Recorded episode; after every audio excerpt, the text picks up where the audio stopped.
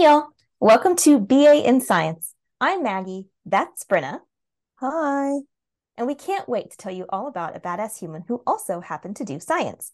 And of course, y'all know we're actually dealing with two ish, mm, more like five BAs in this episode.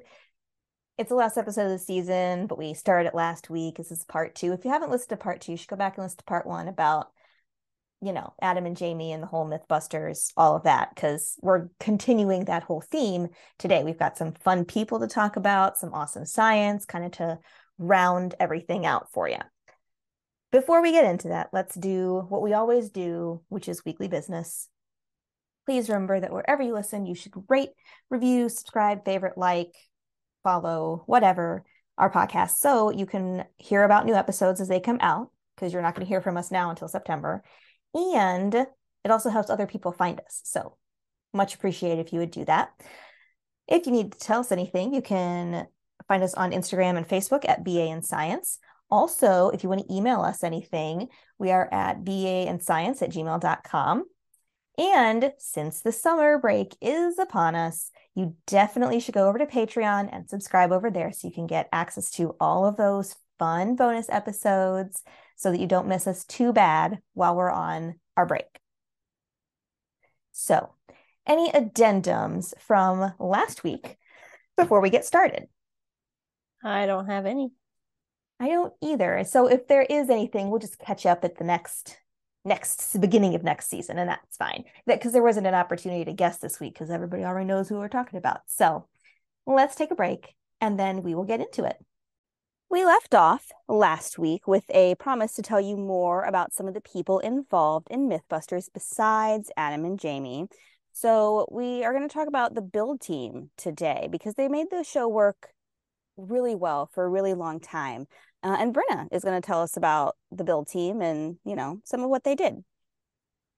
Yeah, so I have been tasked to fill y'all in on the build team, which is three other people um, that we haven't talked about yet, or maybe you've mentioned them, but we haven't really talked about them. So mm-hmm. I'm just going to give you kind of short bios on them, let you know kind of what their background is and what they, from what I could tell, were mainly responsible for. But Maggie's the expert, so she can fill us in. Sure. So I'm going to start with Grant Imahara because sadly he is actually no longer alive. Yes, that's very sad. So Grant was born October 23rd, 1970 in LA, and he grew up out there, went to USC. He got his BS in electrical engineering. Mm-hmm. And then he started out after college as an engineer with the THX division of Lucasfilm. I don't really know what THX is, but I feel like it's a big deal. Sound.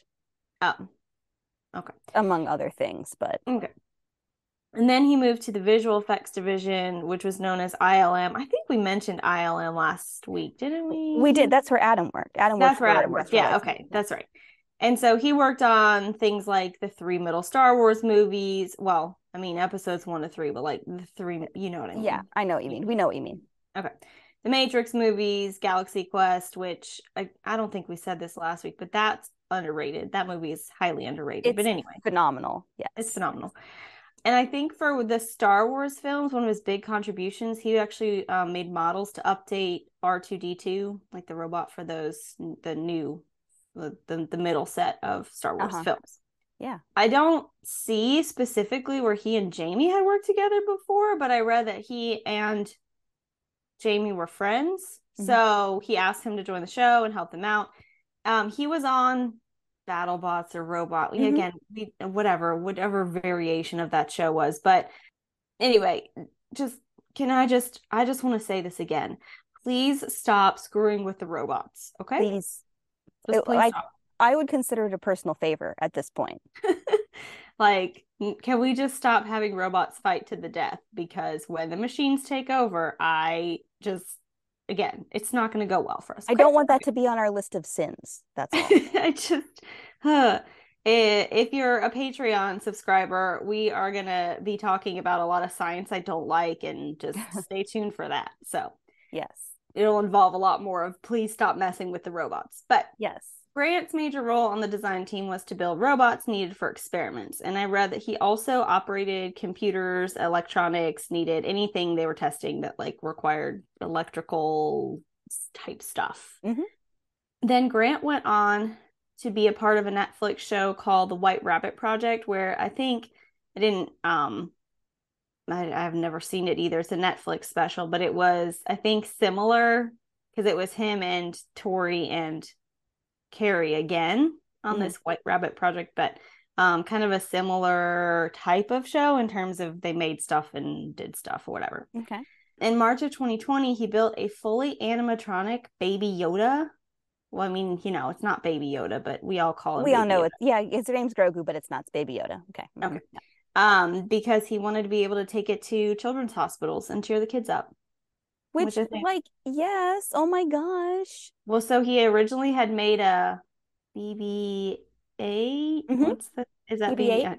Yeah. Guys, I'm not like I've seen the Star Wars movies, but i've watched the shows and I'm not the same kind of level of hardcore fan. But anyway, um, but because that rolled along, he didn't he could tell that it was gonna like pick up germs and stuff, and he didn't want to like roll that around in a hospital. Yeah. And so then he made the baby Yoda. But on July 13th, 2020, he died from an undiagnosed ruptured brain aneurysm at the age of 49, leaving behind his fiance and his family.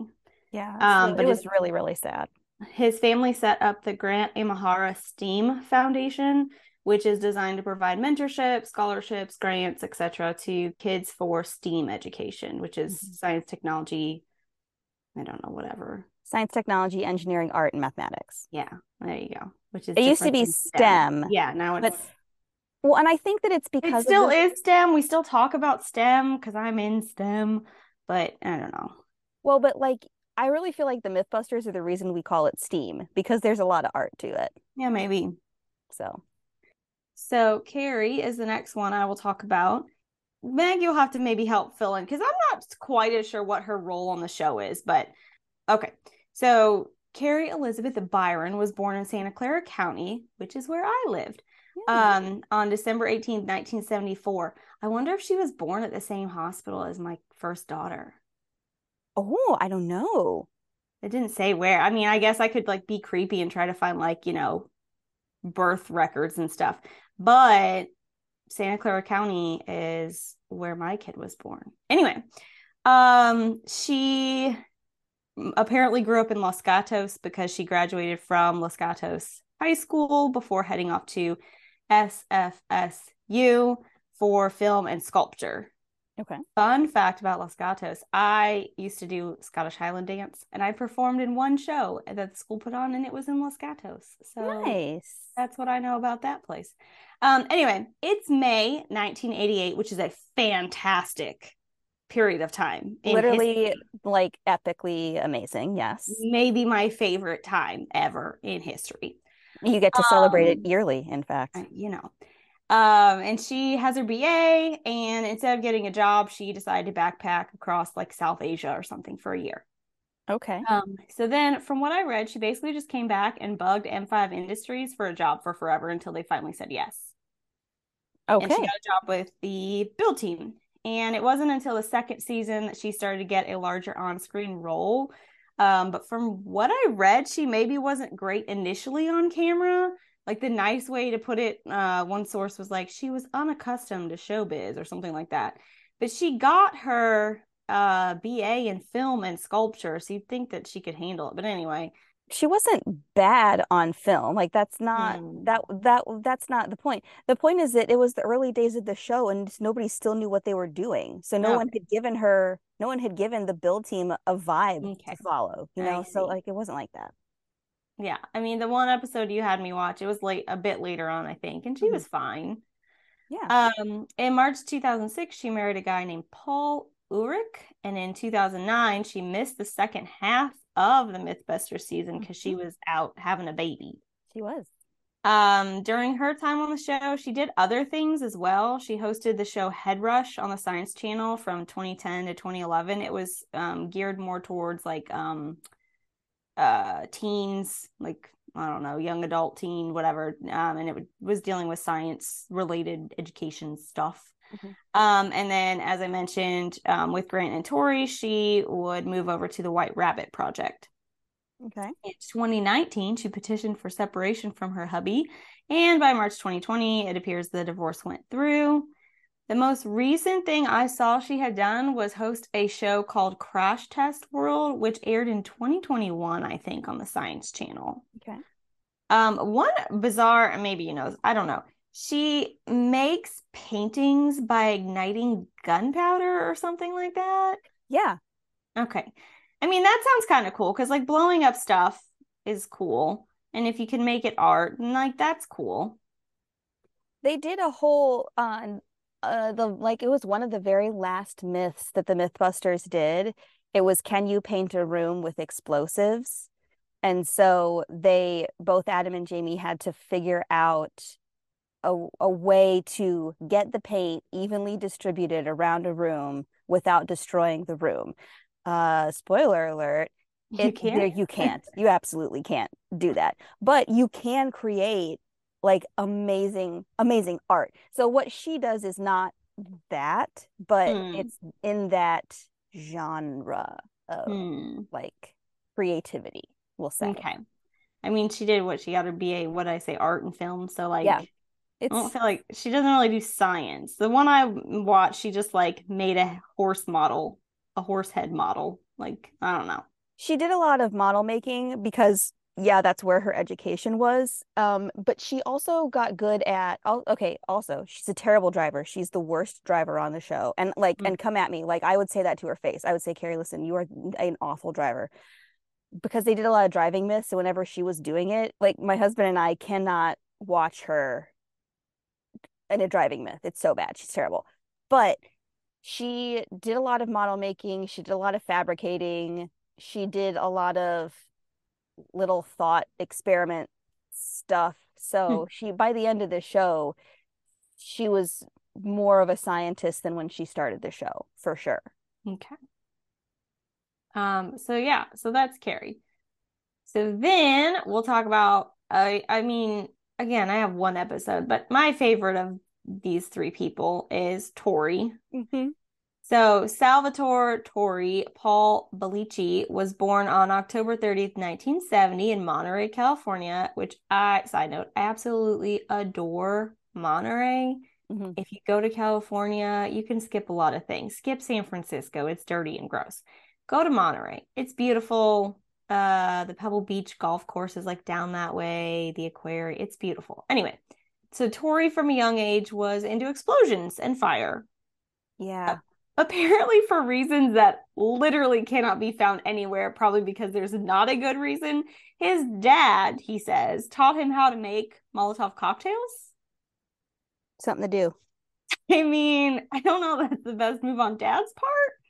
Um, because but it explains a lot to be because honest then later Tory made like a homemade flamethrower and accidentally set accidentally set part of his house on fire.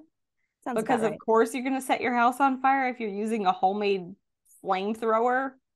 the words homemade and flamethrower shouldn't go together. I mean, there was an episode where Adam and Jamie made a flamethrower. They had to get special permission because flamethrowers are illegal in California. You can't Ah. have them.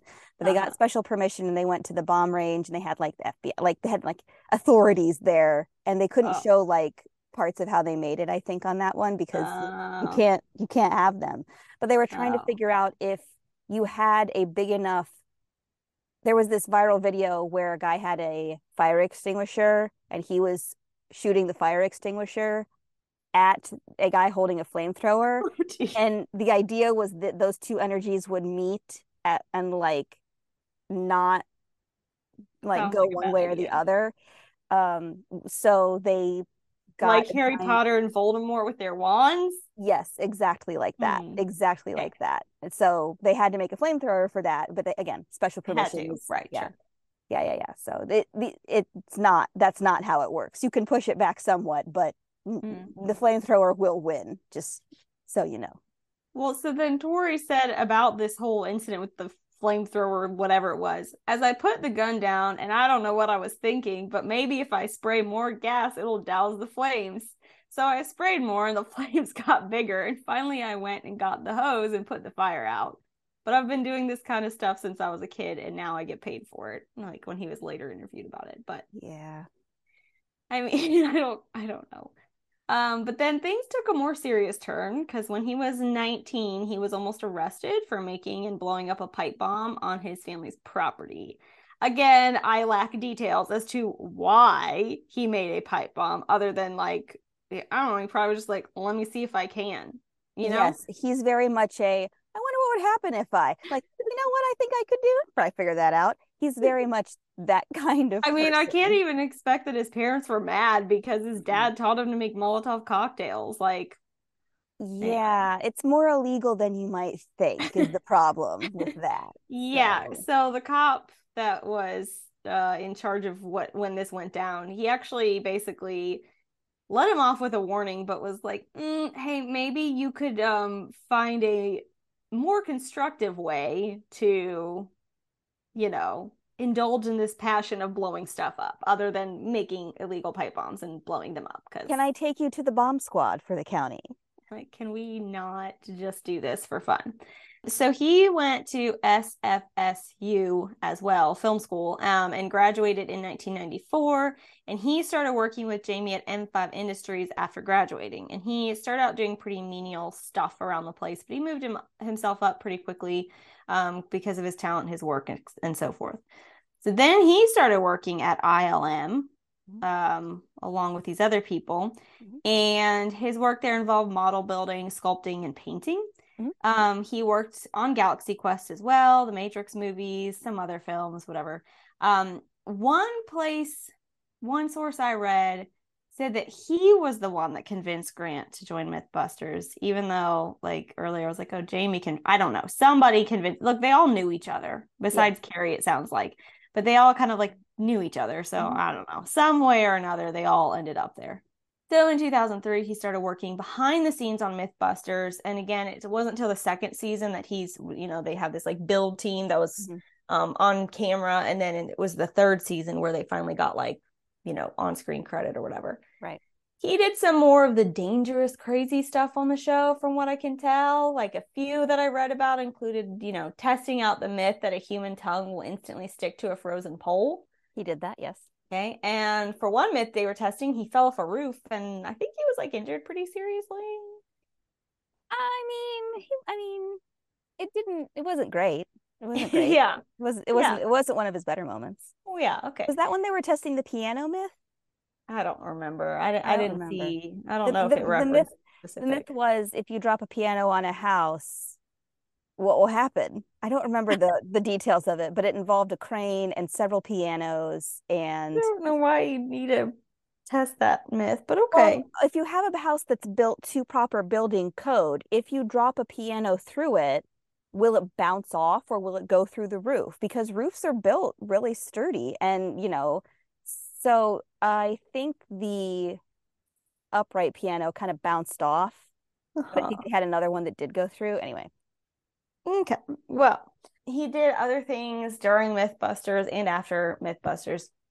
It's still in keeping with blowing stuff up, being in being dangerous and so forth. He had a YouTube channel called Blow It Up, which is just him blowing different stuff up. That's all it is. It's yeah. like 12 episodes of him just blowing stuff up. And he was on the White Rabbit project again with Tor or with um Kari and Grant. Recently, I saw he's in a show with Richard Hammond from Top Gear Yeah. called The Great Escapists. I Uh-huh. haven't watched it. Have you? I've seen parts of it because he's also Okay. doing a show right now that's it's Mythbusters but cars only. Oh, okay. Did you see anything about that? It's brand new, No. like Uh-uh. brand new. Just got had its first season because he's got a this girl who's a mechanical engineer and this guy who's a who does car stuff and then he knows everything about I mean he's destroyed so many cars an unbelievable amount of cars this man has destroyed so anyway they do they do just car myths mythbuster style it's very cool but that but that's probably because of the top gear connection Yeah, I don't know, but um, I like Richard Hammond too. So anyway, I'll I'll add it to my watch list. It's- um, it's good. The It's Top worth it. Gear guys are hilarious. hilarious Side note, I don't care what you think of Jeremy Clarkson because I don't know if you have an opinion of him, but he says some like super outrageous things sometimes. But uh his show called Clarkson's Farm on Amazon Prime is compelling TV. Like I want to move to England, have a farm, have bees, have chickens, like uh, like that's what I want to do after I watch that show. It's phenomenal. And if you I haven't watched it, you have adding to. it to my I'm adding it to my watch list. It's It's so fun. It's not safe for kids because there's a lot of language because it's Jeremy Clarkson. It's- But it's and bees. I mean, there's bees, there's chickens, there's he gets sheep, he gets it's oh my gosh, just it's so funny, you guys. I'm excited. You have to watch it. Anyway, okay, so in 2014, Tory competed with um I don't know if you know who Dead Dead Mouse. I think you say it Dead Mouse. You do like- say a dead mouse. okay. It's dead mouse Anyway. five, but yes, dead yeah, that's what it looks like, but it's dead mouse. Uh, in some, there's like this thing called Gumball 3000. It's a 3,000 mile like celebrity motor rally on Mm-hmm. public roads thing, but he did that, so I thought that was kind of cool. Um, he co-hosted the Explosion Show on the Science Channel. Um, and then in 2010, when he wasn't filming for MythBusters, he went to Haiti working with Life Giving Force, which was a nonprofit trying to help provide like clean water to villages and stuff. And I thought that was kind of interesting. Yeah.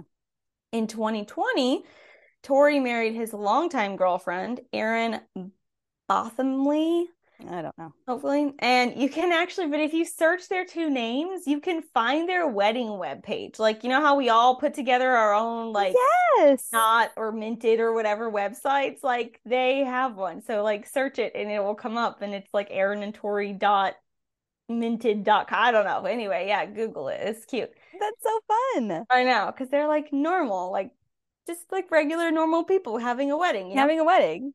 so yeah that's kind of the rundown on the build team and very briefly their roles because again i don't know. I think it probably changed over time but i think it seems like they started by helping jamie and adam but then they kind of migrated to their own myths to work on separately from jamie and adam? I don't know. Yeah, it started out where they would there were myths that were just bigger and they needed more hands Mm, to do whatever. And so they started with three of them, but and and this is because producers are involved and people who understand TV and all of that.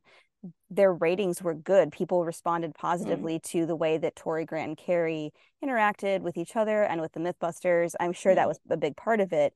And I think that they realized that if they let them work on some of these things, then it would give more time for Adam and Jamie to work on some of the bigger stuff and Okay. and that kind of and the stuff that they had you know their their own more experience with. So I Mhm. think that was part of it too but they but they were good TV I mean Kari Tory and Grant are entertaining TV all the times because Tory got hurt a lot of other times. It was always funny. It was uh, if they if they put it on camera it's because he didn't get hurt that bad and it was funny.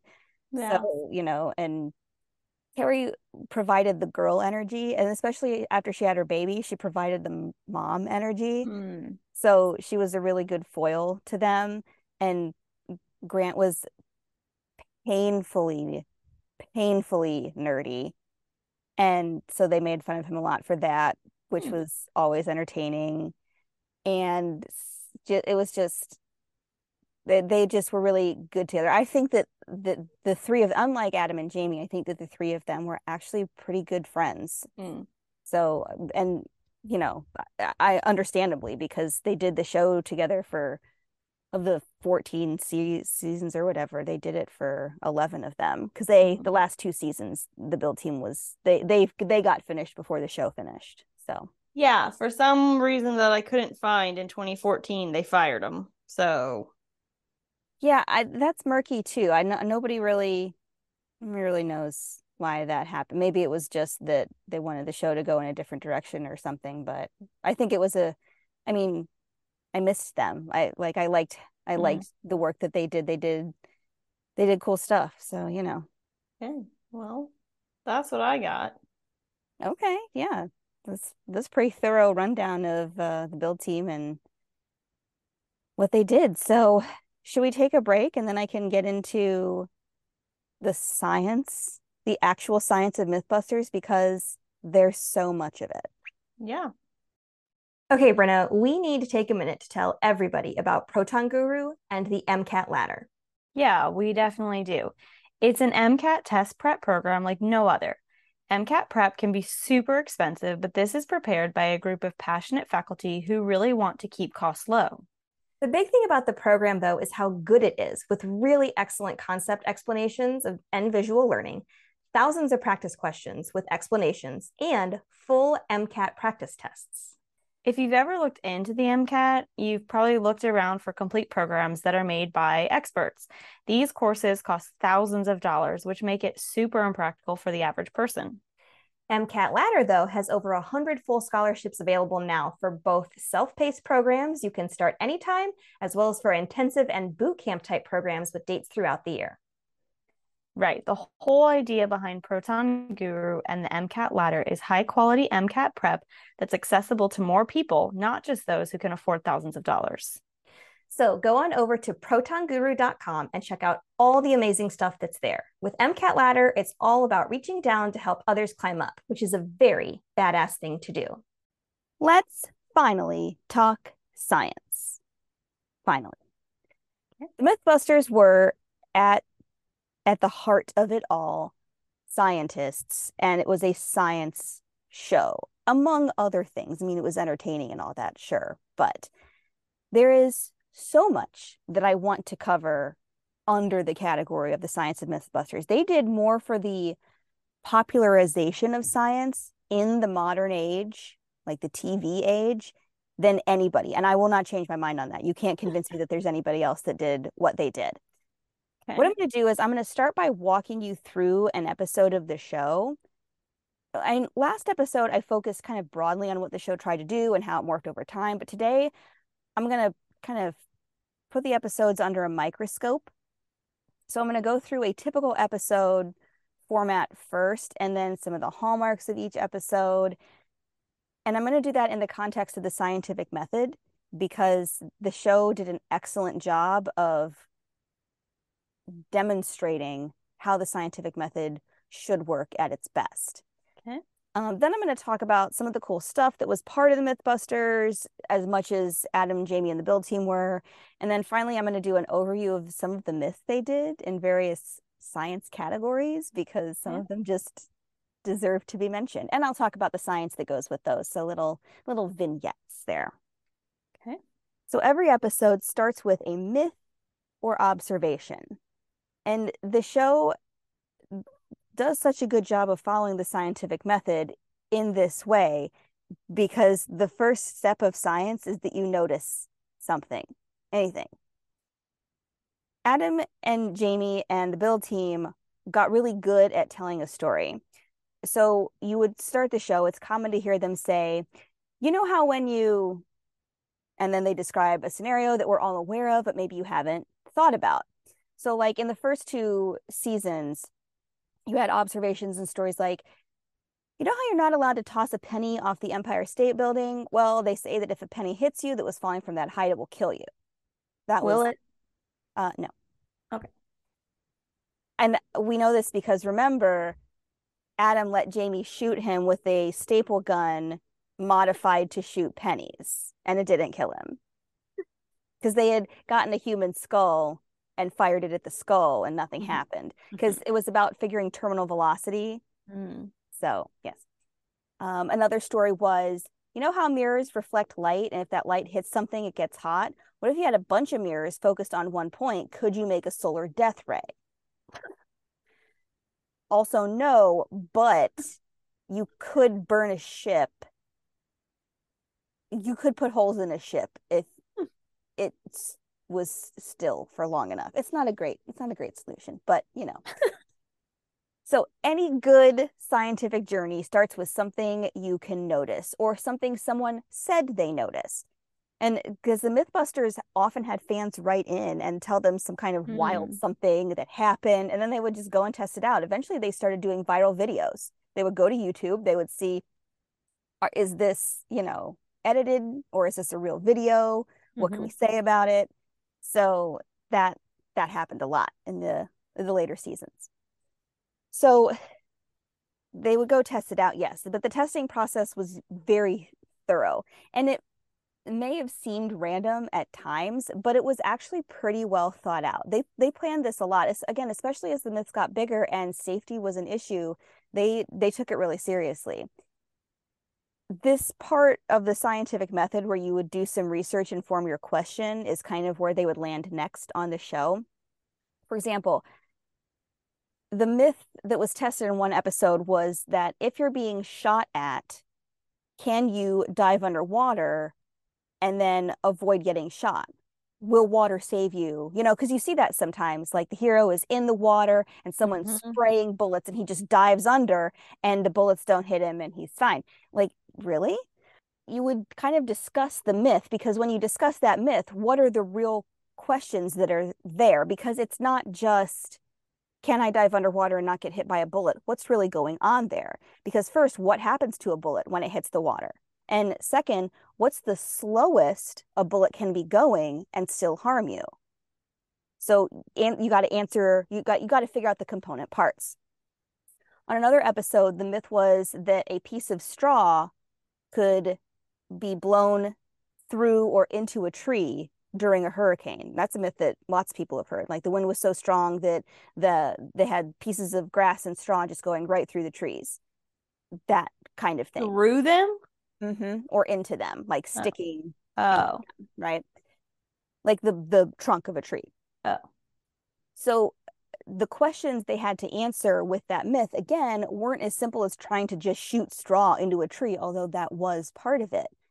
First, how fast can you get straw to move in hurricane force winds? And what kind of tree are we talking about? Is it an oak tree? Is it a palm tree? Turns out palm works best. Hmm. What kind of straw are we using? Because there's lots of different kind of grass. Are we talking about the grass that you clip in your yard, or is there like industrial strength straw and some like I don't I don't know what they got in Florida. You know, these are questions you have to answer. And they always did a really good job of breaking the overall myth into smaller, very scientific questions. And so it had the natural effect of making the myth more manageable, but it also made it easy for non science people to understand. Like the entire show is written at about, I would say, an eighth grade level, which is ideal in terms of your audience because then you can get kids, you can get adults, you can get Mhm. people who have lots of education, people who don't have as much education. It there was an accessibility to that kind of to that style. And it won't put you on mental overload, but you do need to engage your brain to follow it. One of the best things they did on the show that really made it a serious scientific endeavor was the blueprint scenes. So once the stage was set for the myth, we'd get like a little animation or something. And I think it was Adam who did the drawing, but I can't find that info anywhere. Uh, but there would be a sheet of blueprint paper and a hand holding a marker. And while the narrator talked through the process that would be going on, the hand would illustrate it with diagrams. And the whole effect would be a very thorough explanation of the science behind the experiments or stunts or explosions or whatever. The episode called Birds in a Truck is an excellent example of this. So let me set the scene for the myth for you. There's a guy who drives this truck and he drives it over this bridge every day. But before he drives it over the bridge, he gets out, goes to the back, and bangs on the sides for a minute, and then gets back in and then drives across the bridge. Well, the turns out that there are birds in the back of his truck, and he wants them flying when he goes over the bridge because it will make the truck weigh less. Is that really true? Like if you have the birds sitting versus flying, does it make does it change the weight of the truck? But why do you need it to be lighter? Well, because the bridge has a weight restriction and he's over. So he just makes the birds fly and then he doesn't wreck the bridge. Is this like a real life thing that someone said that they do, or they're just like I think making this- this up? I think it was a story that someone told. Again, like word of mouth story that someone told. Um, How a does your truck of chickens max out the weight limit for a bridge? What kind of bridge is this? Like a wooden Rickety. covered bridge in Yes. the middle of nowhere? Yes, clearly rickety. Yeah. Maybe don't. Okay. Anyway. But but none of that matters because what does matter is that so you've got the narrator talking over this animation that's going on okay and he and the narrator says so The question is Will a container of flapping, feathery friends lighten the load? For years, this simple concept concept has had big brain boffins baffled. On Canvas, it's a conundrum that's frazzled physicists, not to mention the furor on the fan site.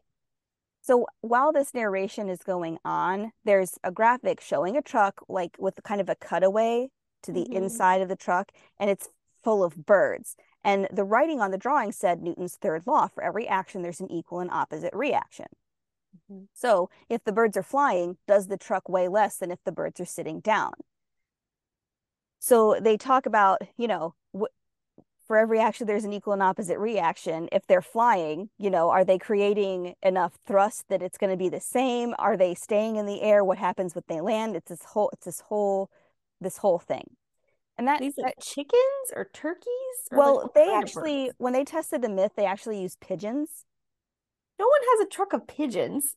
If someone is carrying a truck of pigeons somewhere, I have a lot of other questions. Well, sh- well, maybe they were carrier pigeons back when those existed. I don't know.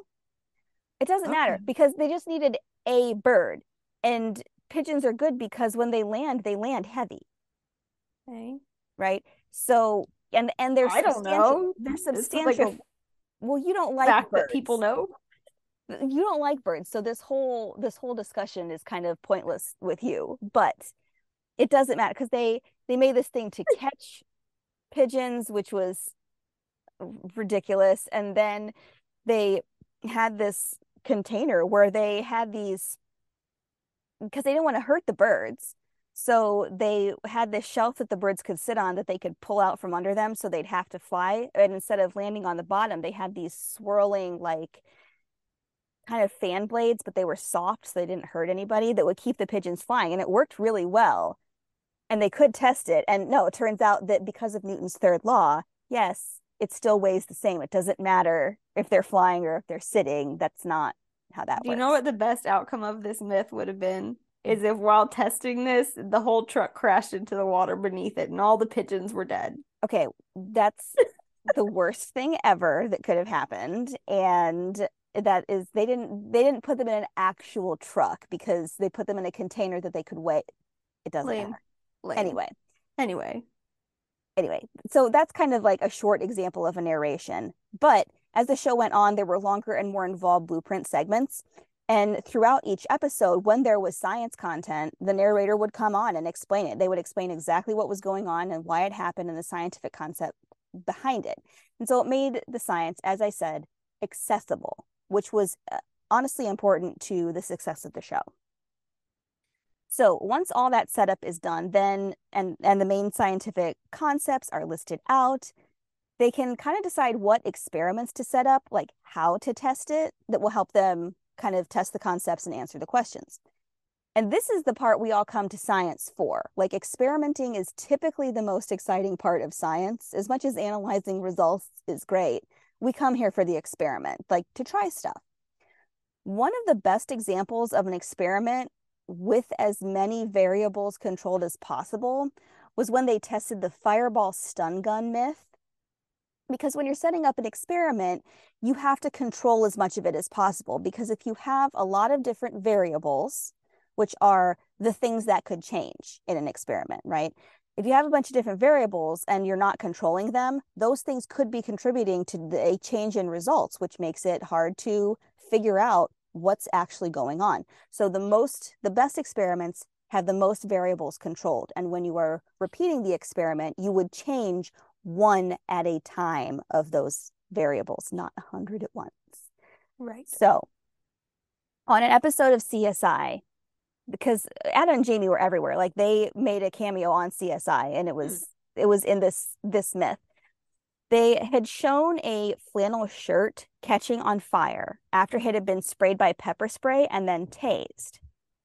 Wait, what? Say this again. So there's a flannel shirt on a dummy Okay.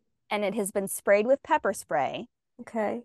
and then a taser is fired at it. So if you're a cop and you are trying to bring someone down, Uh-huh. you don't you shouldn't start with you know a gun you start with other things. So you're going to pepper spray them first. If that doesn't work you're going to tase them. But Okay. what happens with the pepper spray and the taser and the shirt and like the the story was that it had caught fire and this is something that could happen. Okay. so at its heart this is a myth about starting a fire. For fire you need oxygen a spark and fuel okay so oxygen wasn't an issue because it was like out in the air that wasn't part of the that wasn't a variable that needed to be controlled the oxygen was Okay. a part of the story so after testing the taser they could see that the spark wouldn't be a problem either. They had a spark because that's a taser makes a spark. Mm-hmm. So now it's a fuel thing. The thing that they have to test is the fuel. Now, the fuel could be the pepper spray, or the fuel could be the shirt, or it could be both. What's going to burn? Mm-hmm. So, a combination of the most flammable of each of those would give the myth the best chance of being confirmed. So, you have to find the most flammable fabric and the most flammable pepper spray. It can you even is pepper spray even flammable? We don't know. So, they tested five different kinds of pepper spray and found one that was very flammable. And I think it was because they used alcohol. It was Hmm. alcohol was part of what helped aerosolize it and Mhm. accelerate it, right? And then they tested various fabrics commonly used to make flannel shirts. So acrylic and cotton and all these other, and they found the one that burned the best. Because some of those fabrics will go up like, whoa. so they dressed a mannequin in the winning fabric, sprayed it with the winning pepper spray, and then fired a taser at it Mm-hmm. and it for sure caught fire. so, and their approach to What experiment was it like doused in pepper spray? Uh-uh. Hmm. No, it was a, it was the, it was a typical. They didn't have to like soak the thing in pepper spray and then put it on a mannequin. Like they fired the pepper spray at it, they fired the taser, and Hmm. and they're yeah. So that that myth actually was very interesting. That was a whole that interesting. That episode was all all very interesting. Um, but their approach to experiments was often like this. They really did try to see each variable and control as many of them as necessary and as possible. Because sometimes you can't, if you're working with birds, with pigeons, you can't necessarily control that variable as well as you might like. You can do what you can, but at the end of the day, you know, it's hard. Now, if the fans thought that they missed something, they frequently wrote into the Mythbusters, and then Adam and Jamie would address the fans' concerns. They did a lot of myth revisits where someone had written in and said, I noticed when you did this, you didn't think about blah, blah, blah, blah. I think you should retry it considering that whatever. So, because Hmm. again, Interesting. lots of science people would watch, and sometimes it made a difference. Sometimes the revisit was worth it because it did change the result. Like, wow, if we had considered that in the first place, we would have Hmm. known, you know, it would have gone this way. And sometimes it just made the treatment of the myth feel more thorough because sometimes they would do a myth and you get to the end and they were like, so it's busted. And I'm thinking, like, no way. That's not, you didn't bust that myth. I don't, I don't buy it. So they would go revisit it with a more thorough treatment of some of those, more, more thorough control of some of the variables. And then it was like, okay, you've exhausted all of it. I believe you now. So. Hmm. So, a major part of the scientific method, the next major part, is the data collection and analysis. And hence the title of our episode. Adam famously said once the difference between science and screwing around is writing stuff down. And that's absolutely true. You can immediately, that was because that's the whole idea behind taking kids to a theme park, that you take your physics class to a theme park at the end of the school year. And your Mhm. physics teacher is like, here's a worksheet, write some stuff down. Now it's science. But meanwhile, if you weren't doing that, it would just be like a fun day. So writing it down makes it more credible. Hmm. The Mythbusters ran trials, made charts and graphs, crunched data, drew pictures, all of it, all of the ways that you can collect and analyze data. They kind of did it. And they made a point to talk through the data and what it means, because that is a really important scientific skill. The best examples of the, some of the best examples of that are the fuel efficiency myths. They did a lot of these myths. Hmm. There are a million ways that people have come up with to use gas more efficiently in their cars. And one episode tested a bunch of hypermiling myths. I did not know what hypermiling was before I had read about, uh, like before I had seen this myth. But hypermiling is when you take measures to maximize your car's fuel efficiency. So you might drive at a slower speed on the highway Hmm. because that saves gas theoretically. uh, your starts and your stops are going to be very smooth. You're not going to like punch on the brakes. You're not going to accelerate too fast. Or you'll turn off the engine at red lights and then restart your car when the light changes. So the build team was primarily testing this set of myths. And so they measured miles per gallon used with each hypermiling technique. And then you get to see all the data collected because there is a lot of it. Mm-hmm. And so we got to see them work with the data and draw conclusions. And there's spreadsheets involved and there's math involved and figuring out what it's really saying and is this effective and does it work? So for again, for a lot of people, learning to interpret data is an acquired skill. So the fact that the viewer gets to see people work with that data is kind of helpful, especially for students who are trying to develop that skill, because when you watch someone do it, it helps you get better at it yourself, right? So finally, once you've got through all of that, you draw your conclusions. And on Mythbusters, the conclusions came in three varieties confirmed, plausible, and busted.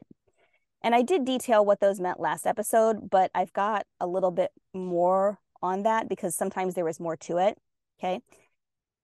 If the myth was confirmed, that means that they were able to recreate or closely recreate the myth's reported outcome using a close approximation or identical approximation to the conditions.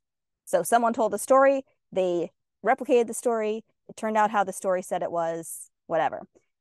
Usually, if there is recorded evidence of it happening that can be verified, then it was confirmed.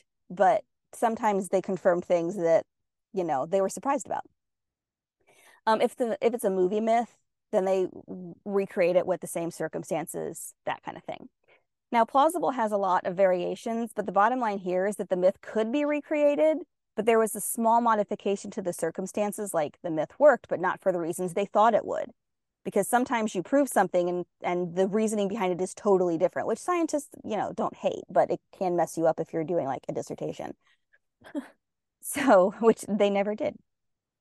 Um, or the circumstances are so unlikely that while it's not impossible that the situation could happen, it's like improbable. So, mm-hmm. and then finally, there's busted, and most of the myths fall into this category. If the myth's results cannot be replicated under the described parameters, it's busted. But busted myths lead to replicating the results, which is where you get to see just what it would take to make the myth work. And that's usually the funnest part of the show because that's where the explosions happen and the mm-hmm ridiculous amounts of C4 are involved. It's great. The unofficial Mythbusters motto could be if it's worth doing, it's worth overdoing. So, like I said, they would just, when they were doing a, there's a myth, and it's not a myth, it's true, that if coffee creamer lights gets set on fire, let powdered coffee creamer stuff, yeah. that it will cause a huge fireball. Yeah, of course it will. Yeah, it, yeah, of course it will. So, but they were trying to figure out how big they could get that to be. They needed a bomb range for that, and it was a column of fire. It was amazing. Again, just if you just look up MythBusters explosions, you will have videos for days. They did almost 3,000 myths oh, over their time in very like on shows and on all the shows and certain episodes, whatever, all of it told over 3,000 different myths. So almost 3,000 different myths. So so that's how the scientific method kind of works for the Mythbusters. Okay, so outside of that, there are some show staples that you can reasonably expect to see in a lot of episodes, and it's scientific stuff, so I'm going to mention them. First is Buster himself. Buster is a crash test dummy that hmm. Adam purchased all the way in the first season to stand in for a human at the center of whatever myth was being tested because sometimes like if you're going to have someone drop a cigarette into a chemical toilet to see if it explodes, you don't want an actual person doing that. You want to know what happens to the person, but you don't want to put a person in that situation. Why is this a thing to test? Why wouldn't you just be like, you know what you shouldn't do? Drop anything into a chemical toilet. But again, th- this is why you're not a Mythbuster because the Mythbusters are like, what would happen if I? That's the whole point of this show. So so sometimes and like most of the time it's not safe for the humans to test these myths because yeah, you could die. because the because the myth was like usually the last sentence of most myths is and he survived, which that's the mythological part. Like you're not going to survive that. You're probably going to die. So, and Adam was almost always willing to put his body on the line for science, as was Tory. And Jamie actually very rarely wanted to. It is irresponsible to put someone, as I said, in the path of an explosion, like with C4. So bear in mind that a crash test dummy is made to withstand somewhat significant force, like, you know, from a car wreck. Uh, but the Mythbusters subjected him to a lot more than he was designed for, leading to all kinds of crazy injuries like limbs coming off and stuff. Occasionally, they would modify Buster to suit a myth, like give him a claw hand so he could grip something that was going to catch fire.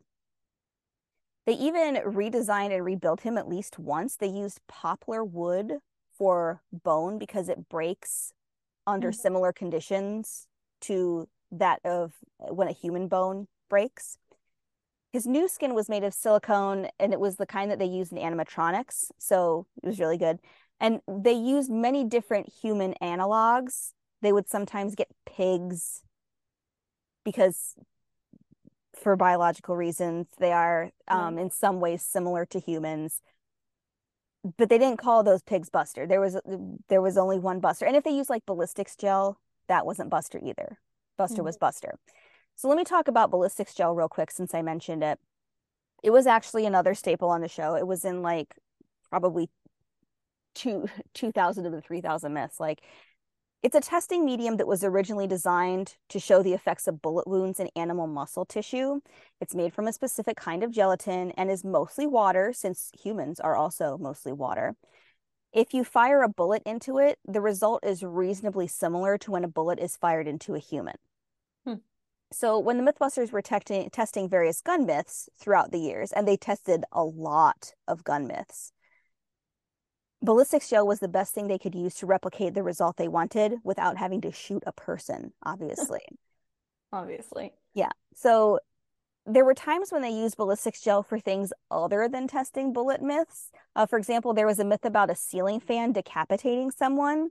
So they made a mold of adam's head and this is where like all of their special effects ilm film school art school stuff came in because you have to make a cast and you have to do the molds and you have to do all this stuff. So they made a mold of Adam's head out of ballistics gel. And then they used a pig spine and then latex tubes filled with red dye, which is like the fake blood, to make a, hu- a bunch of human head analogs with like an actual spine in it. Because if you're going to test decapitation, it's not does the head come off, it's can you cut through the spine? So again, figuring out what really the question is is important.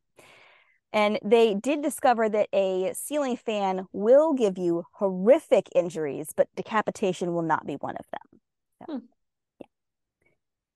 One other really important tool that the Mythbusters used, like in every episode, was a high speed camera, which is a terrible name for it because it actually shows everything in extra slow motion. High speed refers to the speed at which it's taking the pictures, not the speed at which you're watching the result. So a standard video camera, for example, captures images at like 30 pictures or 30 frames per 2nd mm-hmm. FPS is what you'd hear. A high speed camera captures over 250 frames per second. Um, and this isn't a great way to describe it, and some of you are going to be cringing hard when I say it this way. But if you're using this kind of camera, it basically captures moving images with exposures of less than one one thousandth of a second. And then when you string all of those pictures together, you get a motion picture, basically. Okay. And if you play them slowly, if you play each of those frames like like at playing speed, it's slow. You can see detail that you never would otherwise have seen because it's happening simply too fast for the human eye mm-hmm. or a regular camera.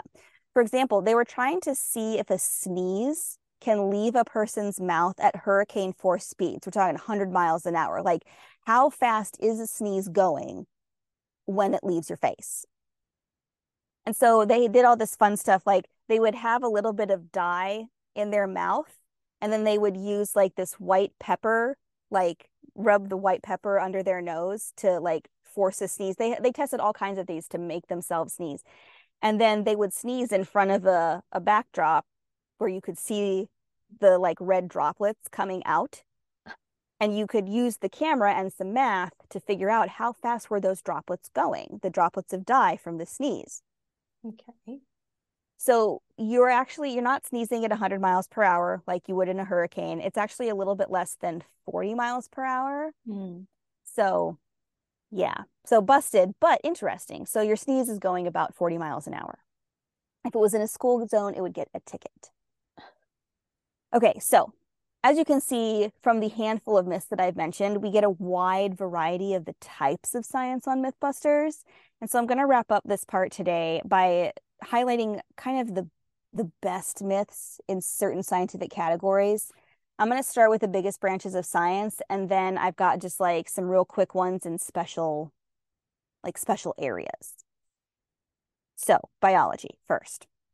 The myth I want to highlight is a myth from the movie Titanic. If you haven't seen it and you intend to, uh, what like what are you waiting for? But I'm about to spoil the ending, so just skip ahead if that's a problem for you. At the end, Rose and Jack, two main characters, are floating on a door in the freezing Atlantic Ocean because Mhm. the Titanic sank. Right. Right. Rose is actually the one on the door, and Uh-huh. Jack is in the water. And Is there any reason why he couldn't also get on the door? that's what we're going to discuss. Okay. Okay. Rose is urging Jack to get on the door, but he says there's no room, or if he got on, it would the door wouldn't hold them both, so he dies. Very sad. so people everywhere insist that the door was big enough and would have held both of them safely, and Jack could have lived. So the coolest part of this myth is how they tested the hypothermia angle, because that's what's really go that's really what's going on here would the, the idea is that Rose was on that door for an hour with Uh-huh. wet clothes in Uh-huh. freezing cold air in the middle of the Atlantic Ocean. Uh-huh. Would she even have survived for an hour on that door, whether Jack did or not? How long would Jack have lasted in the water, or would he freeze to death before before that rescue? Is that true? So, and and can they both fit on the door, and would it hold them? Th- these are all things, elements of this myth to test. Did he freeze to death or did he let go? he had he was he had frozen to death and Oh. and so he he was like couldn't hold on anymore Okay. okay so jamie created a special human analog for this that they later called thermoboy he used ballistics gel and heat coils that he calibrated to have a regulated 98.6 degree fahrenheit body temperature mm. so hypothermia is the condition where your body loses heat faster than you can warm yourself back up so your body temperature drops. If your temperature gets below 95 degrees Fahrenheit, that's hypothermia. Okay. But like if your body temp drops all the way to less than 82.4 degrees Fahrenheit, your heart will stop and you'll die. Okay. So Thermoboy would be covered in wet clothing and then left to float on a scale replica door in the proper temperature setting and see what happens. Did he become hypothermic and die? How long did it take, etc. They were also going to put him in the water, hanging off the door, a la Jack, Uh-huh. to see what would happen. Again, when does hypothermia happen? How long does it take? All of that. So when Thermal Boy was in the water, he was hypothermically dead within 51 minutes. Hmm. So yeah, they created a human analog that could become hypothermic. Hmm. That's amazing biological science, okay? So well short of the 63 minute mark, Jack would have died from hypothermia had he stayed in the water. Hmm. On the door, Thermal Boy did last, did not die, lasted to the 63 minute mark, but just barely. So Hmm. overall, it is plausible that you could survive if you were on the door. So, yeah, they essentially built a working circulatory system. Hmm. with, it's completely badass. But also, they put eventually they just put both Adam and Jamie on the door to see if it Mhm. would hold them. And what they actually did was they ended up taking off one of their life jackets and putting it under the door to Mhm. give it more buoyancy, and then it would hold both of them. Mhm. But James Cameron, who they actually like had asked him because they know him, like that they're in the business. He was like, no, Jack had to die. So, you know, the the the prop was, you know, he- had to die. That was part of the story. So Hmm. anyway, so that was one of the coolest. And they used that they used Thermo Boy later too to test the Star Wars myth that if you were stuffed inside a tauntaun, you could survive the temperatures of Hoth. Hmm. And it turns out yes. Hmm. I believe. I believe that one was a yes. Uh, if I, if I'm wrong, someone will correct me, but I'm pretty sure the answer was yes to that. So let's let's move to chemistry. Now I know you're thinking I'm going to pick a myth with like actual chemicals, but that's not the direction that I'm going. This is one of the best myths literally of all time. This was one of my favorite episodes ever. Okay. There's a story that this guy is told to clean out a tanker car like you'd find as part of some trains, like the cylinder looking one tanker train car. He uses a steam cleaner to do it, which will obviously make the temperature of the tank car rise. But then it starts to rain, so he seals the tank car because he doesn't want to fill with water, and then he goes to lunch. The rain is cooler than the tank car, and it causes the steam to contract, and the tank car implodes, like crushes in on itself. Mhm. Okay. So let's talk about the science here. Now, I've done a proof of this concept in my own kitchen for homeschool science lesson. You put a teeny bit of hot water in a Pepsi can, and then you hold the can in a pan of boiling water for like a minute. And then once the can gets hot, I flipped it over and plunged it into an ice bath, and the can instantly crushes. It is really cool. The kids loved it. And you can do that too. Like, and you can find on YouTube like how to do it, the science behind it, but I'm going to tell you that right now. Adam and Jamie did a small scale test of this and it to- it totally does work. You can and eh, this this is a thing that will work. But why? Well, once the vessel, let's say the tank car is capped, it's full of steam and air, but it's rapidly cooling once it's not being actively heated. Mhm. When molecules are warm, they move around a lot and very fast and they take up a lot of space. When they cool down, they take up less space, which means the pressure goes down. Now, don't forget, thanks to the atmosphere, there is a certain amount of constant air pressure pushing down on us at all times. When you have an area of low pressure and an area of high pressure, the area will move toward the low pressure to equalize that pressure differential because otherwise you're going to have a vacuum, a place where there's no air, and that's a thumbs down. We don't we don't do that on Earth, okay? Theoretically, the tank car wouldn't be strong enough to hold up under the full force of atmospheric pressure on the outside and an area of low pressure on the inside. That's what we're trying to, to test here because we know that that's true if you use a steel barrel or a Pepsi can or a, you know, whatever other kind of metal thing. So Adam and Jamie set up a decommissioned tank car on an unused piece of railroad track in Oregon Okay. Mm. which was the hardest part. They had wanted to do this myth from their first season, but finding a decommissioned, actually two decommissioned tank cars, I think they ended up needing, that would work, and a safe place to do this, it was it it was a it was a miracle that this myth even happened. Like they they drove home the point that this was not something they thought that they were going to ever be able to do. Hmm. So they they they set up the experiment, they set up the conditions, whatever, and try as they might, they couldn't get the tank car to collapse. So while it worked really well on small scale, it's more difficult with a full size tank car because those are engineered not to fail. Hmm. So technically the myth was busted, but I think I fell in more of the category of plausible because if you have an old one or one where the safety features have been compromised or whatever, then you will crush one. And they did prove that. There, I'm posting a picture for this episode of them in front of a crushed tank car because when you compromise the integrity of the, like put a big old dent in it, Hmm. then it will fail and it it crushed it almost flat. So it's very cool.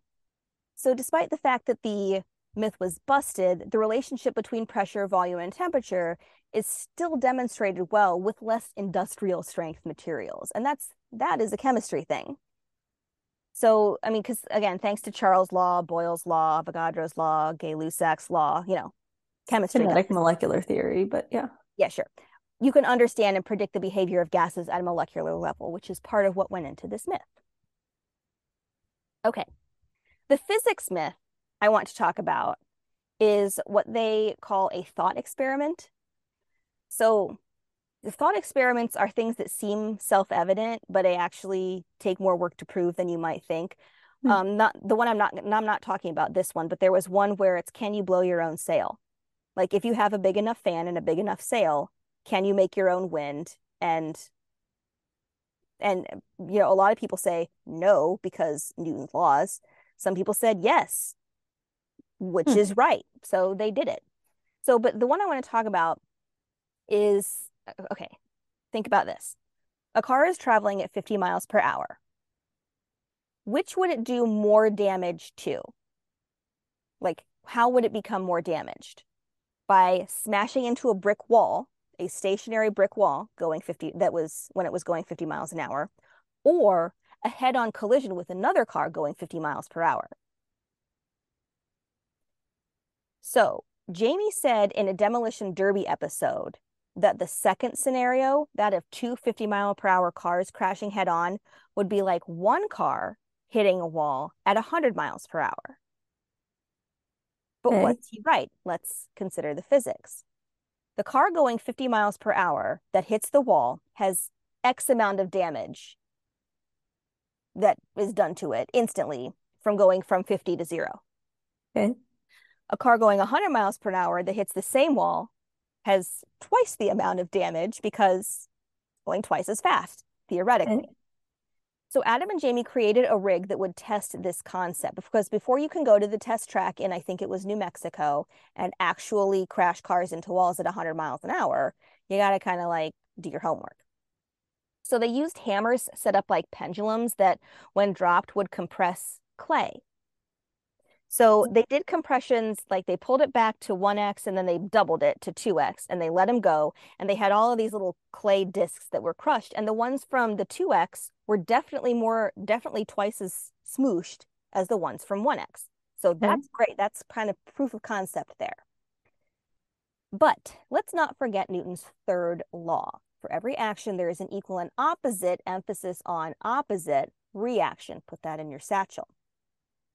So they finish the small scale tests and they have an expectation of what's going to happen when they go into the full scale experiment. So Adam and Jamie get a car going 50 miles an hour at a test track and crash it into a wall. And they repeat it with a car going 100 miles an hour. So now they have wreckage from a 50 mile per hour crash and wreckage from a 100 mile per hour crash. Okay. Then they set up to crash two cars into each other, both going 50 miles per hour. So remember, if Jamie is right, the two cars will have damage like the 100 mile per hour car. Okay. If Newton is right, they'll have damage like the 50 mile per hour car. Surprise, surprise, turns out Newton is right. When a car going 50 miles per hour hits the wall, the wall has no change in momentum, and all that change goes straight to the car. The wall mm-hmm. is pushing back on the car with an equal force, and the car stops. The wall exerts a force equal to 50 miles per hour times the mass of the car. If you're working with equations like force equals mass times acceleration, that's Newton's second law. That's the mm-hmm. equation we're working with here. Mm-hmm. Now, that's the same for a car going 100 miles per hour, except now the wall is exerting a force of 100 miles per hour times right. the mass of the car, right? Mm-hmm. So when the two 50 mile per hour cars hit each other, people think that the applied force is doubled because the total miles per hour are doubled, but they're not. You have two forces. The force from car one is 50 miles per hour times mass. The force from car two is 50 miles per hour times mass. When these, and, and if the masses of the cars are the same, that means the forces are the same. So when these equal forces are applied to each other, the cars stop at the point of collision, equal and opposite, because one's going in one direction, the other one's going in the other direction. So where would we get that extra 50 miles per hour of mass to make it look like a 100 mile per hour collision? Nowhere. That's not how physics works. You can't, you can't mm-hmm. just, you know, that's, that's, that literally breaks all the rules. So when Adam and Jamie did the actual crash, the damage to the cars looked exactly like the 50 mile per hour against a wall car, not the 100 mile per hour. I actually show this episode in physics and physical science because it's a really, really good illustration of how Newton's laws work. So it's this that's a really good episode. Hmm. Okay, uh, before we get into some of the special categories, I do want to talk about a math myth that was really fun and has practical applications for those of you who will ever be on a game show.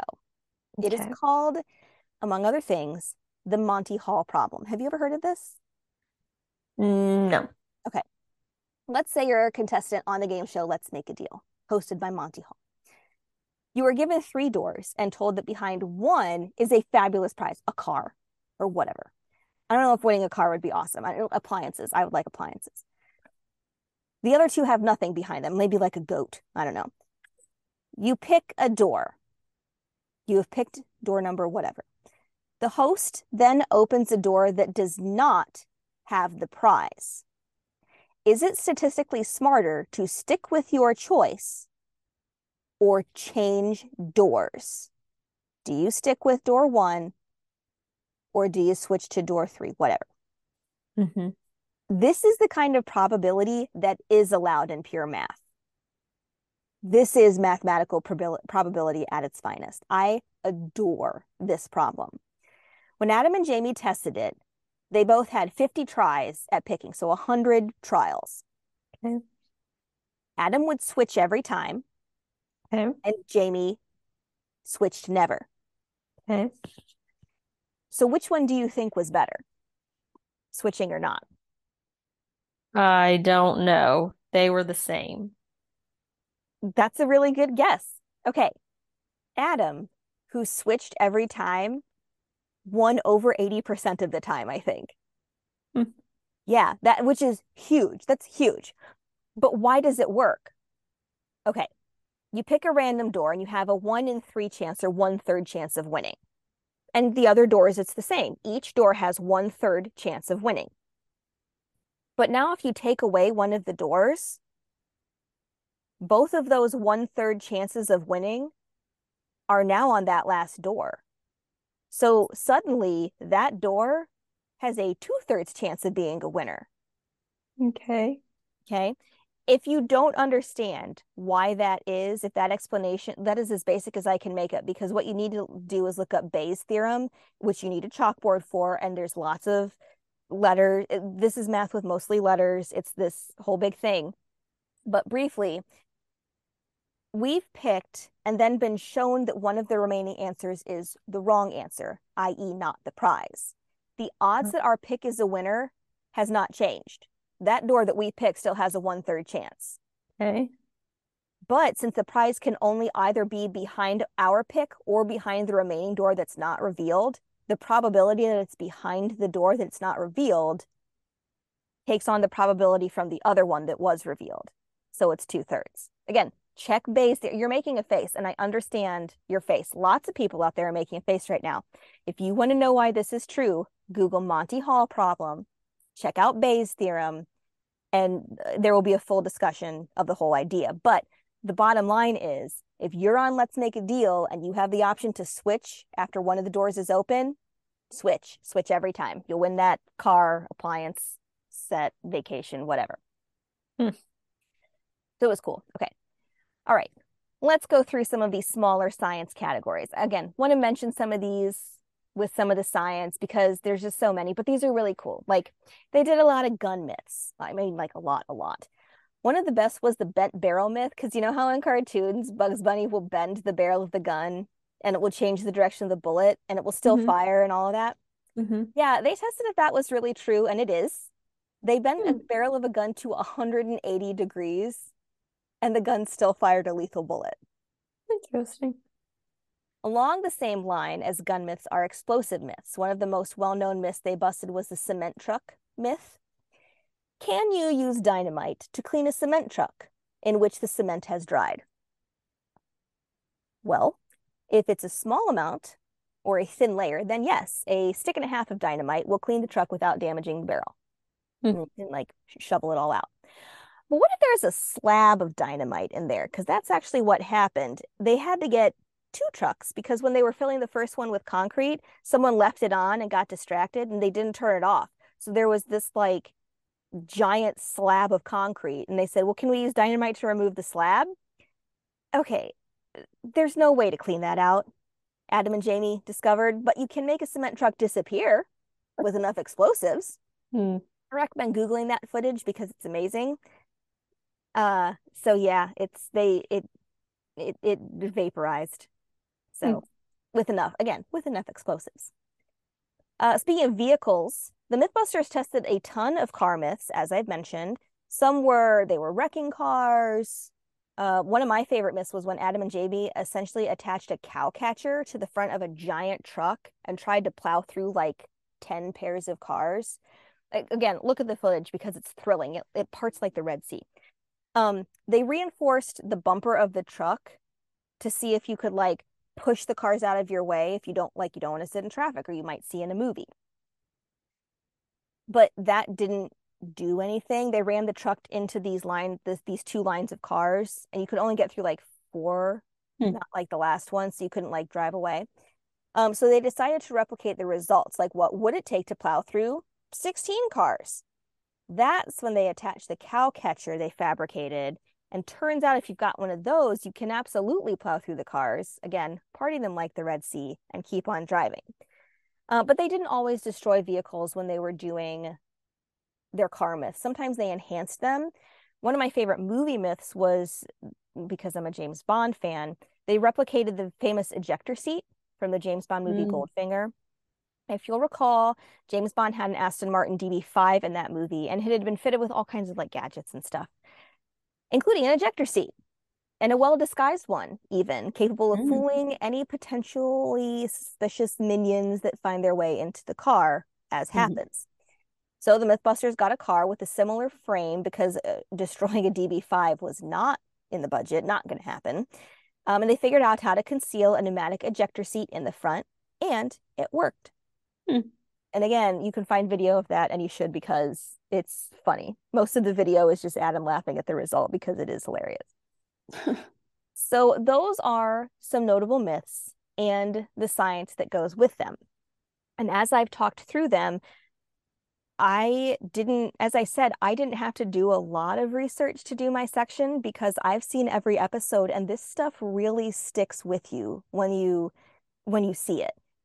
So let's take a break and then I want to talk about the legacy and the way that the Mythbusters and their show changed science in US culture and education. okay.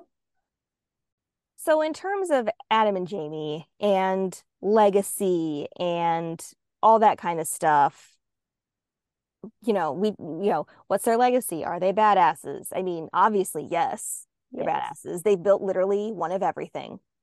There is nothing that they have not built or tried or tested. They've put science to the test in thousands of ways. Um, and I like their different approaches to science, which led to excellent results for the show, all of that. But what I want to talk about is how the show changed US culture. Um, data driven science has become very important. But since it's my show and I can editorialize if I want to, I do want to point out that as much as people like data, they don't question where it came from, who is paying for it, or how it was acquired. As a case in point, acidic water. Right. Right. The Mythbusters were transparent with all of that. They showed how many tests they did. They showed how they did the test. They showed the calculations needed to make it work. And they didn't have any agenda except trying something out to see what happens. The show in general didn't have an agenda. Mhm. Like the Discovery Channel just wanted to make an entertaining show, and it's incredibly entertaining, but the effects were more reaching, more far reaching than just a fun show where stuff blows up. And I think we've proved that in these episodes. But way back in 2003, when the show started, science wasn't sexy or badass. There wasn't a lot of wild stuff going on at NASA. Only about 20 people of college freshmen were going into STEM fields. Um, Hmm. and if and if science was shown in the movies, this was the most interesting thing that I read. It was movies like The Matrix or even earlier Jurassic Park, which show science and technology leading to horrible, dangerous, and dystopian futures. Star Wars is science. Star Wars has science and technology, but let's not forget that the villain in that is essentially a cyborg. So That's not a glowing recommendation for science. In fact, the lightsaber, uh, the lightsaber and the Jedi religion is considered old fashioned and is very much not technology. It's more mystical. So again, the message there is still not not a glowing recommendation for science. Okay. But then Adam and Jamie literally exploded onto the scene with well thought out and interesting science. Like, haven't you ever wondered? Now, this is an explosion base, but I have wondered this. Haven't you ever wondered if double dipping a chip in salsa really does spread germs? Is that really as gross as we think it is? We can actually test that. And the Mythbusters did. And turns out it's not actually as gross as you might think. You still shouldn't because it's bad manners, but it's not the germiest thing you're going to do. Mythbusters was about the process of science. And, like, in my opinion, science education in the United States has, for far too long, relied on facts being absorbed so you know an answer. Answers are for math. In math, there's always a right answer. That's the point. But science isn't necessarily as much about the result as it is about the process. Adam and Jamie showed a generation of kids watching the show that, yeah, we might be wrong about her hypotheses. And yeah, that didn't turn out how we would have liked to, but look at the journey. And because I'm telling you, at the end of every show, almost every show, Adam is like, wow, that shocked me. I didn't think that was going to happen at all. We were totally wrong about that. And he's not even mad about it. Being okay with being wrong about what you thought would happen is fine because it was about testing it.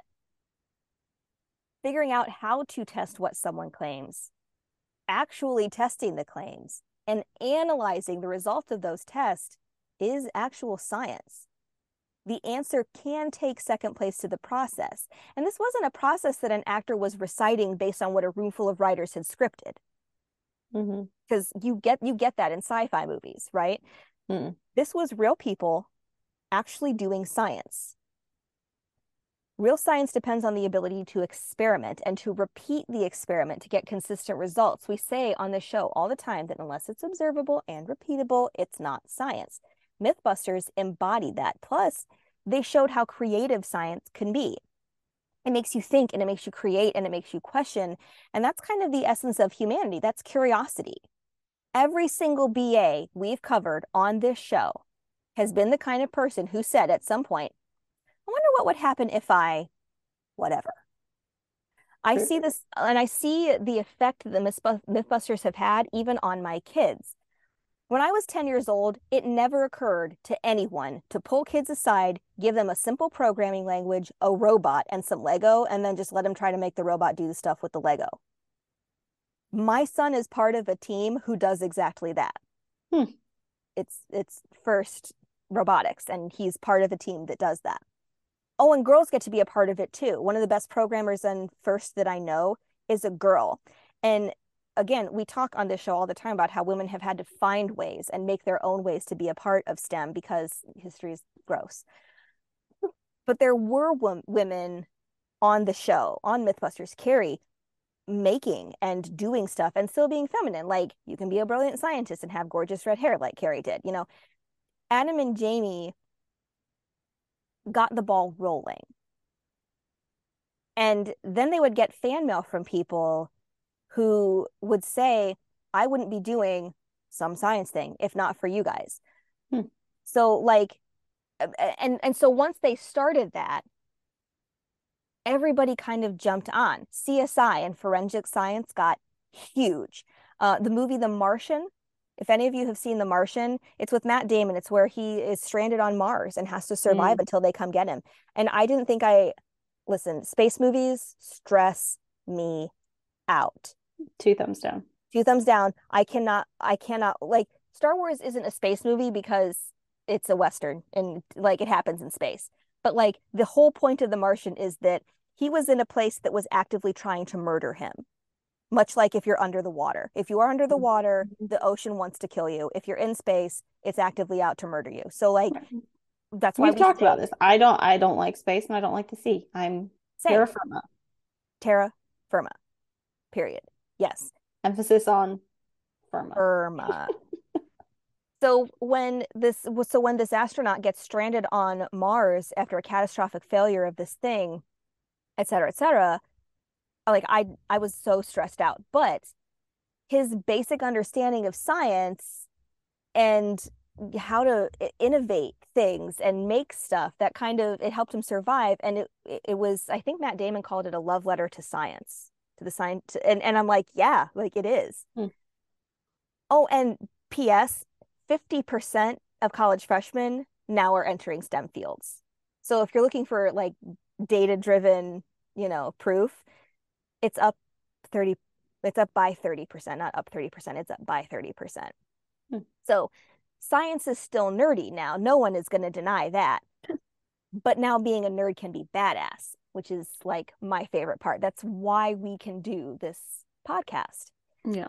And ordinary people have been affected too. There was a woman who had her baby in the car and the weather was bad. They skidded off the road into a drainage ditch. And the woman said, she said, Well, I watched this episode about pressure differential and when a car went underwater and so i just waited as long as i could for the pressure to equalize and then i opened the door and i swam out and she and her baby survived hmm. and she said she said the name the words mythbusters i saw this episode of mythbusters where so like you know hmm. so nasa engineers medical researchers chemists others have all said that adam and jamie showed them what science could be and it changed their life path so the legacy that adam and jamie have left and in some ways are still leaving isn't just that explosions are cool because they are, but it's also that science is wild and unexpected and that you should and can be a part of it by just trying. So yeah, that's their for me that's their legacy and that's like what they've left for us. So I obviously love them. I think what the work that they did is important. I love their show. I love everything about it. You should go watch all the episodes right now. Like right now. Yeah, I read a quote from Jamie that said, I would like to think we've done something and reached enough of the population to make people want to make thoughtful decisions and pay attention to science. I and he has. Yeah. Yeah. Do you have anything to add? I know it was very thorough. Again, we when we talked about doing this episode, like I'm very passionate about this just because I like the show and I like what it did for science. So this is kind of more my area of expertise than than yours. But anything to add to that? No, you kind of covered it. I did. So, sources? A bunch of websites. Yeah, I had a bunch me, of websites. It took me a while. I mean, honestly, sorry guys, I use Wikipedia for most of it because there's just not a lot else for me. So, well, yeah, because they're still everybody except Grant is still alive. And right, and then also like it's hard even to find because it's been what ten years since the show went off, seven years since the show went off. Like the articles are kind of I'm like, you know, finding archive stuff. So yeah, so uh, there there will be a a when one of the two of them dies, there will be a, a big like resurgence of info about yeah, it. But probably. again, they're they're alive and doing stuff and doing great stuff. Yeah. So so yeah, I had a bunch of websites too. And Adam's book, Every Tool is a Hammer. Mm. So so yeah. Well, we don't have anything to tease no. Next week, because this is our last episode of the season. Again, if you're going to miss us, then go over to Patreon because we've got stuff there. Next season, I don't even know how to talk about next season. I mean, we're going to be taking on two gigantic categories in the biochem and physics world big, big, big, big episodes. Not as much interconnectedness as we had this season, but mm. um, some some interesting stuff. A good BS episode as usual. So famous names, you know, women, men, all of that. So yeah, so look for us over the summer on Patreon, and then we will see you guys in September. But that's all I think I've got for today. Me too. All right, then until next time live dangerously, do science.